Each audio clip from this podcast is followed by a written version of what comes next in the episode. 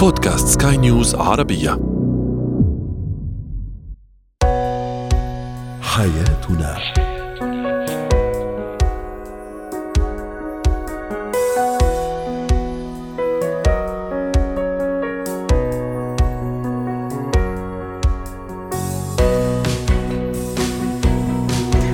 مستمعينا الكرام أهلا بكم معنا إلى حياتنا. فضاؤكم اليومي الذي يعنى بشؤون الأسرة وباقي الشؤون الحياتية الأخرى والذي يمكنكم الاستماع إليه عبر منصة Sky News Arabia dot com slash podcast وباقي منصات سكاي نيوز العربية الأخرى. شاركونا عبر رقم الواتساب 00971 معي أنا مار شاب. اليوم نتحدث عن الشريك الذي يتحس الحساس وكثير آه، التدقيق في كل شيء ممكن يقوله الطرف الآخر سواء كلام أو تصرفات. ما أثر الطلاق على المراهقين تحديدا؟ وإلى أي مدى تتحمل الجامعة مسؤولية حماية طلابها من العنف؟ هذه ضمن قضية رأي عام اليوم. هو وهي.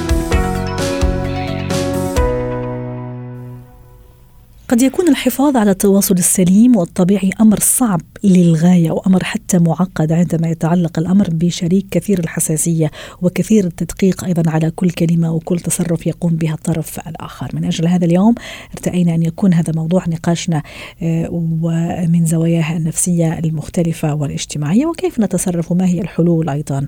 آه، رحبوا معي بلانا أصأص الاستشارية النفسية والأسرية، مساء الخير أستاذة لانا أهلا وسهلا فيك، أنا زوجي كثير يتحسس من أي كلمة أو من أي تصرف أو حتى من أي نظرة أستاذة لانا.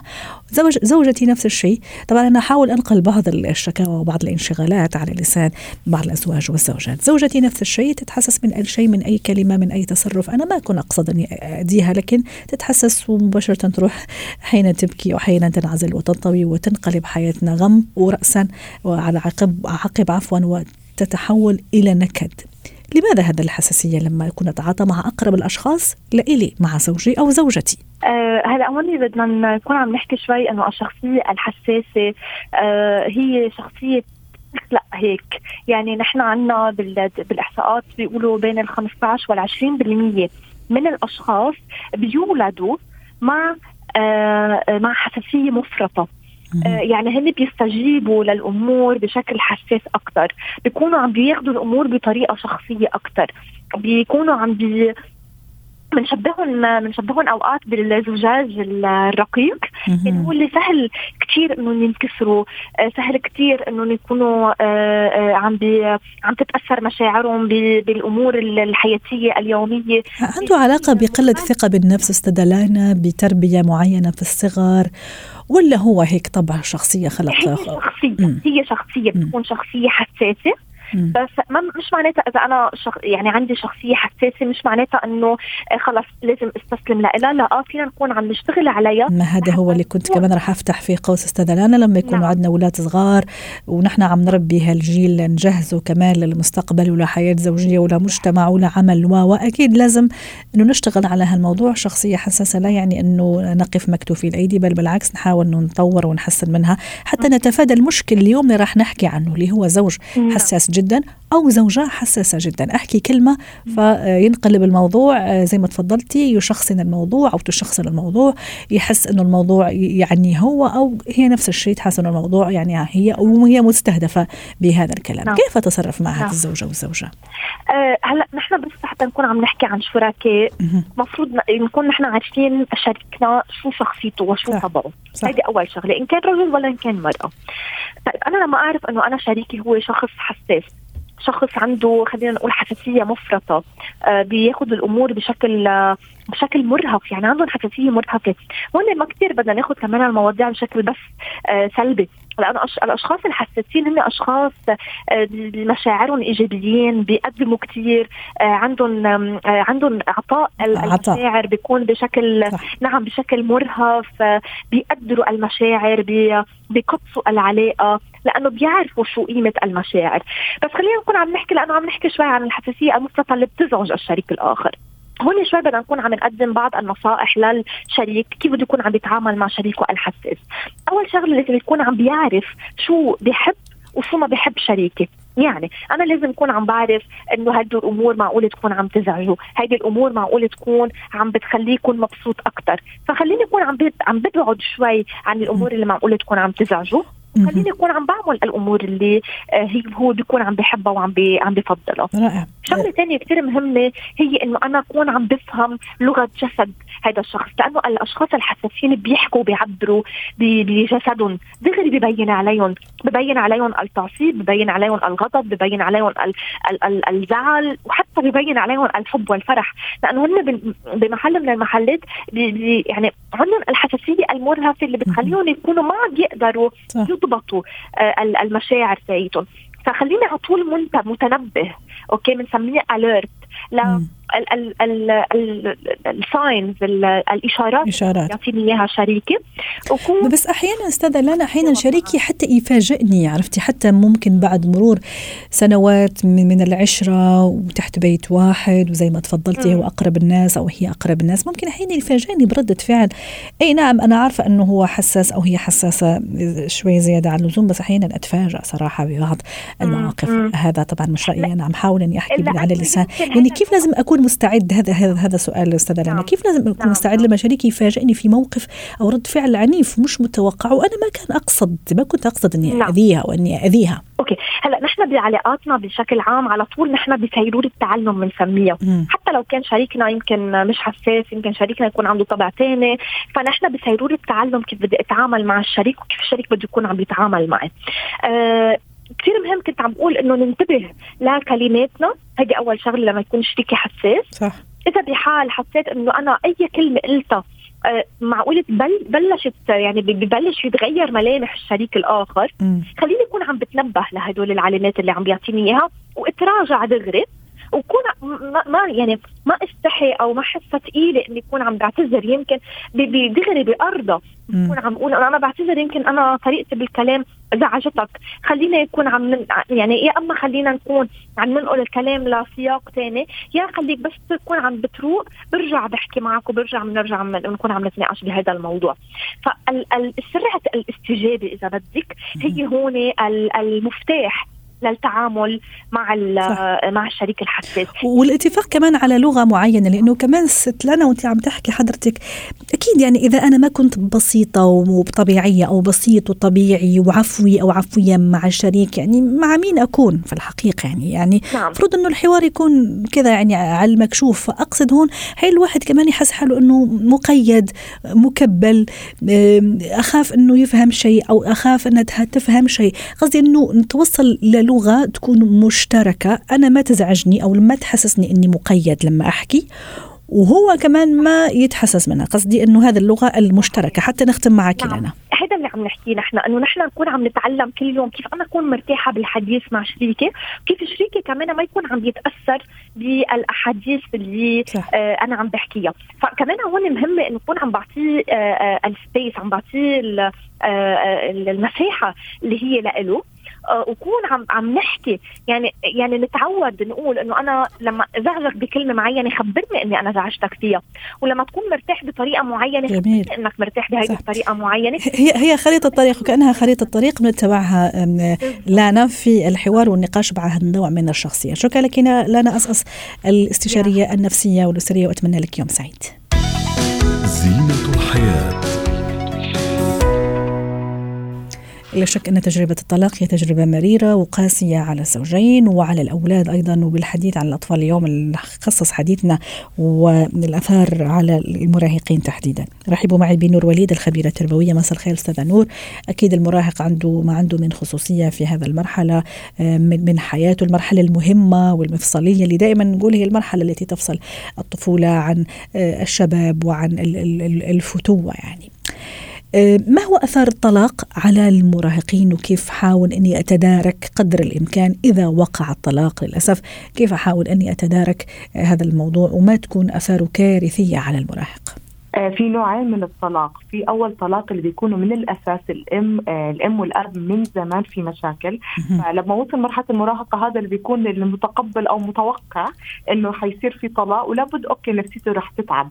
أما الطلاق اللي بيكون غير مقدمات فجأة إنه المراهق لما وصل مرحله المراهقة اكتشف إن الأم والأب صار بيتصلوا هون بيكون النفسية له صدمة ومتفاجئ وهون بتعكس على كلا الجهتين رح تنعكس على أول شيء حياتهم الدراسيه والأكاديمية لأنه المنشأة داخل البيت تغيرت أي نعم ممكن يكون في كان بعض الستريس أو المشاكل أو اللي حتى لو كان الطلاق غير مقدمات لابد إنه كان يشعر إنه الأم والأب مش على بعضهم ما عم بيشعر التآلف اللي كان يشوفه قبل. فلابد إنه هذا الشيء رح يعكس أول شيء على دراسته وبعدين ممكن يوصل إنه يلوم يلومهم إنه أنتم ليش اخترتوا الطلاق غيرنا أو عائلات أخرى مستمرة؟ فطبعا هي رح تعكس على نفسيته بهي الفترة. وإذا ما لقى الكلام أو لقى الأمن أو لقى الدعم زي لازم. الدعم الإضافي من بعد الطلاق ممكن يصير يوصل لانحرافات سلوكية. أو عدوانية, عدوانية. شغف بالدراسة. صح صح.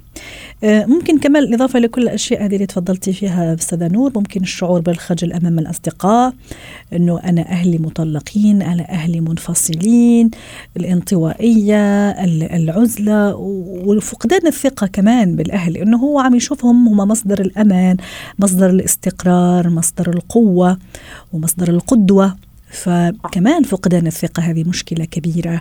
كيف أتصرف؟ كيف حتى أهيئ حتى إذا زي ما تفضلتي حضرتك إحنا ككبل كزوج وزوجة خلص وصلنا لهذا القرار بشكل راقي وبشكل محترم وفي كثير من التفاهم والود أنه ننفصل والحياة بيننا غير ممكنة لكن أكيد بينتنا أولاد. كيف أهيئ هذا المراهق؟ كيف أجهزه لهذا المرحلة مرحلة الانفصال بين الأب والأم؟ هلا هون بده يكون جهد مضاعف أكثر من لما يكون الأم والأب قاعدين ببيت واحد بيكون مثلا مسؤوليات متقاسمة. أما لما يصير في انفصال أول شيء الصدمة وثانيا الاحتواء. يعني كيف بدنا نحتويهم لازم إنه الأم والأب يقعدوا مع المراهقين والأطفال اول شيء يعبروا إنه هم حز... عندهم مشاعر حزن بالانفصال. يعني لازم يفهموهم أول شيء نحن لما تزوجنا ما كنا ناويين نتطلق بس خلص إنه ما صار نصيب بس إحنا مبسوطين إنه إجانا هالأولاد وإحنا مبسوطين إنه إنه إحنا إجتنا هالثمرة الحلوة. بس بنفس الوقت وصلنا لطريق إنه ما فينا نستمر ولكن حنضل مستمرين أنتوا أنتوا الثمرة اللي حتوص نضل مستمرين معكم بدراستكم باحتياجاتكم بتخرجكم بالمدارس بالجامعات فاحنا لابد إنه إحنا حنضل معاكم. هذا الكلام لحاله نفسيا رح يشعر نوع من الراحه والاستقرار النفسي سواء عند المراهق البنت والولد. هاي أول شيء عشان يحسوا إنه أهاليهم مش مبسوطين إنهم تركوهم على العكس هم مستمرين معهم. كان الدعم النفسي للأمان شعور بالأمان. ثانيا ضروري جدا إنه يضلوا على التواصل. يعني حتى إنه لو عاش طبعا ما دام في انفصال معناتها ما في شوي استقرار. الاستقرار يعني الولد أو البنت فتره حتقعد عند الأم فتره حتقعد عند الأب. فهون شوي نوع من عدم الاستقرار فلازم يستمر واحد منهم يضل يحكي معهم. هلأ فتنا بالتكنولوجي صار في فيديوهات كول يتصلوا عليها. فلازم في اجتهاد من الطرف الآخر سواء وين عايشين الأولاد صح. الطرف الآخر يتصل عليهم يضل مستمرين ما واهم شيء نكون القدوة لابنائنا لأبنائنا عفوا سواء كنا منفصلين أو كنا يعني مستمرين تحت سقف واحد. شكرا لك نور وليد الخبيرة التربوية ضيفتنا من أبو ظبي. قضية رأي عام لم يكد الشارع المصري يكفكف دموعه ومعه أيضا كل الشارع العربي كلنا. بكينا وكلنا تأثرنا وكلنا تساءلنا بحرقة. لماذا؟ ليه هذا هذا التصرف البشع؟ حتى استفاق أيضا الشارع الأردني على جريمة بشعة بنفس البشاعة وبنفس برودة الدم. آه، في نفس التوقيت تقريبا أو بفارق ساعات قليلة 48 ساعة يمكن أو حتى أقل بشوي وأكثر بشوي لكن الجريمة واحدة والمكان تقريبا يكاد يكون واحد. في أسوار الجامعة أو في محيط الجامعة. ما الذي يحدث؟ إلى أي مدى على الجامعة أو تتحمل الجامعة مسؤولية حماية طلابها من العنف؟ رحبوا معي بلين منذر خياط المحامية والحقوقية ضيفتنا العزيزة من عمان. مساء الخير أستاذة لين أهلا وسهلا فيك. نعزيك كأردنية ونعزي أنفسنا والشارع الأردني وحتى الشارع العربي وكل هالأسر اللي عم تبكي اليوم ونبكي معها في الحقيقة. نيرة وياسمين هم أخوات لكل شخص سمع قصتهم وبنات لكل شخص حقيقة سمع قصتهم ومتعاطفين كثير مع هذا الموضوع. وحابين نعرف اليوم من زاوية معينة زاوية الجامعة كيف تحمي الجامعة طلابها؟ مو فقط أنه تعمل حراس أمن وتشدد الأمن لكن من خلال مناهج من خلال تفكير من خلال برامج أيضا تثقيفية فكرية تشغل الطالب عن هكذا أفكار سوداوية وتخليه يركز أيضا على أفكار إيجابية. شكرا عزيزتي وأنا بالمقابل أعزيك وأعزي فعليا كل كل هذه المنازل العربية والنساء العربيات والآباء والأمهات بوفاة نيرة وإيمان للأمانة. وأعود للقول أنه المؤسسات الأكاديمية الأساس فيها أن يكون آه، هناك حرية أكاديمية واسعة وأن لا يكون هناك تشدد ومراقبة أمنية على المناهج وحرية أولادنا في إطلاق أفكارهم وبالمقابل أن يكون هناك مساحة آمنة داخل الحرم الجامعي لغايات أن ينالوا ال ال الأمان الجسدي وأيضا الأمان الثقافي والذهني. للأمانة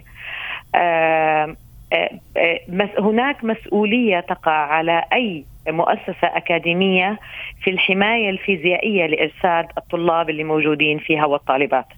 الآن فكرة آه، وحسب ما ما يتسرب أيضا فكرة أن يدخل أي شخص على أي مؤسسة أكاديمية وأن يكون مسلحا وأن لا يكون طالبا فيها صح. هي تحمل المؤسسة الأكاديمية مسؤولية مزدوجة. وحتى إذا لم يكن مسلح أستاذ لين يعني هو ما عنده أي أي أي داعي يروح لهذا ويسمى حرم جامعي. يعني له خصوصيته له أسواره زي ما تفضلتي مو فقط سور يعني اللي هو آه، بناء لا. لا سور حتى يعني في في في, في, وعينا عرفتي كيف؟ في الوعي الجمعي وفي الوعي المجتمعي. آه، فحتى سواء كان مسلح أو غير مسلح لهذا الطلبة حق في حمايتهم وهم في محيط أو في داخل أسوار الجامعة. هذا يطرح أسئلة كبيرة. السؤال الأول آه، ما هي مدى التأكد من انتساب الشخص إلى عضوية هذه هذه المؤسسة الأكاديمية حتى يستطيع أن يدخل؟ وما هي المسافة التي سارها من باب الحرم الجامعي إلى ذلك المكان حتى تصرف بهذه الطريقة؟ وكيف يمكن أن يتم استخدام العنف الذي يصل صح. إلى القتل داخل حرم جامعي دون وجود أي شخص قادر على التعامل مع هذه المسألة بحكمة أو بعناية مما يعني إنه آه، أعتقد إنه أي آه، أي مسؤولية ستنطبق عليها جهتين، المسؤولية الجزائية اللي لها علاقة بالتقصير والمسؤولية المدنية اللي لها علاقة بالتعويض. وأعتقد إنه هذه المسألة أيضا إذا بدنا نيجي لترتيب ومستوى الترتيب تبع الجامعة هذه مسألة تؤثر أيضا على مستوى الجامعة الأكاديمي لأنه أنا ما بكفيني الأكاديمي كمؤسسة أكاديمية الترتيب فيما يتعلق بمستوى الجامعة ينعكس على مدى وجود عنف فيها صح. على مدى إحساس أمان فيها صح. وعلى مدى مستوى الخدمة الأكاديمية التي تقدمها فأنا أعتقد أنه هناك آه، مسؤوليتين قضائيتين أو قانونيتين وهناك مسؤولية أكاديمية يجب أن تحول إلى إلى الجهة المسؤولة بترخيص الجامعات. وهناك مسؤوليتين إحداهما جزائية لها علاقة بالتقصير والثانية مدنية لها علاقة بالتعويض. رائع. وعم تحكي على نقطة كثير مهم مهمة اللي هو المستوى الأكاديمي كمان. أنا أتصور في كل الجامعة يعني المفروض في مكاتب خاصة للدراسات لمتابعة كمان الطلبة شؤون الطلبة ممكن حتى تقييم أيضا لوضع الطلبه خاصة مثلا إذا كانت مثلا كلية علم النفس وعلم اجتماع أكيد في في, في دراسات مفروض إنه تنعمل عرفتي كيف يا أستاذة؟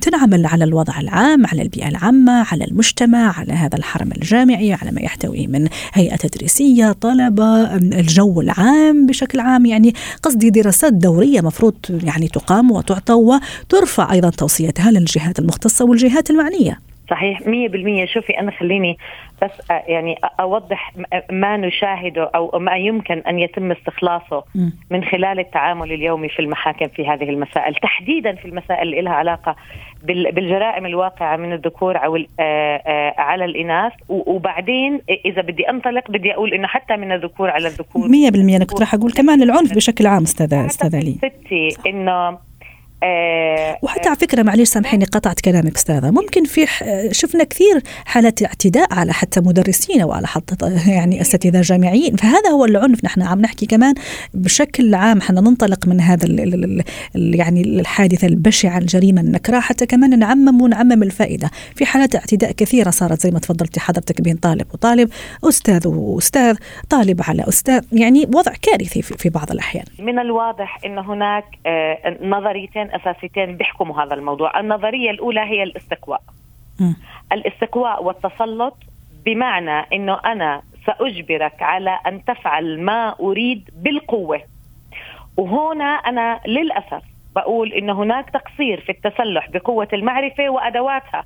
ما بكفي يكون عندي معرفة لازم يكون في عندي أدوات حتى أطبق المعرفة اللي أنا بعملها. 100% في غياب فكرة قوة المعرفة وأدواتها عم بيصير عندي الاستقواء الاستقواء اللي بيحولني إلى العنف فبيقوم للأسف طالب بضرب أستاذه أو يقوم شخص بضرب شخص آخر لغايات الحصول على ما يريد بالقوة وهون صح. أنا دخلت في دائرة العنف جميل. إذا بدي أتخصص شوية وأحكي عن عن عن عن العلاقة على المستوى الجندري بين بين الذكور والإناث فللأسف المسألة بتصفي فيها نظرية الصياد والفريسة القوي والضعيف المرأة الجارية والرجل المتسلط.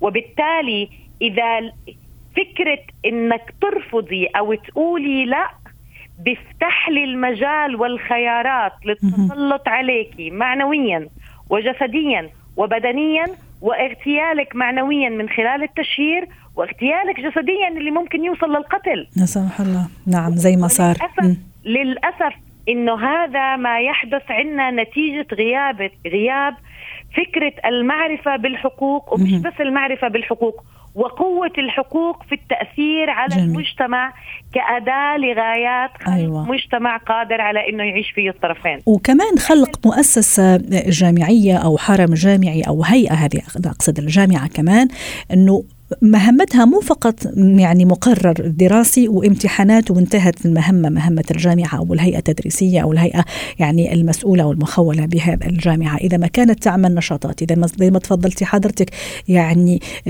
الوعي الجمعي يكون فيها كبير حراس القيم الاجتماعية كمان فيها تكون كبيرة نشاطات فكرية ثقافية تعزز آه تعزز الجوانب الإيجابية والسلوك الإيجابي للشخص فما فائدة هذا الجامعة. حتى نختم حضرتك. حضرتك؟ نعم غياب الدافع من وجود أي منهج جامعي بالأسباب الموجبة للنظريات الاجتماعية والفلسفية والإنسانية هو اللي عم بيعمل عندنا هذا الشيء. يجب أن نرجع للقواعد الأساسية وبناء عليها نقدم منهج للطالب قادر أنه ما يكون محروس بأي صلاحية حتى نقدر نخلق مجتمع قادر على قبول الآخر والتنوع. شكرا لك أستاذ منذر خياط المحامية والحقوقية ضيفتنا العزيزة ابن عمان وأتمنى لك أوقات سعيدة.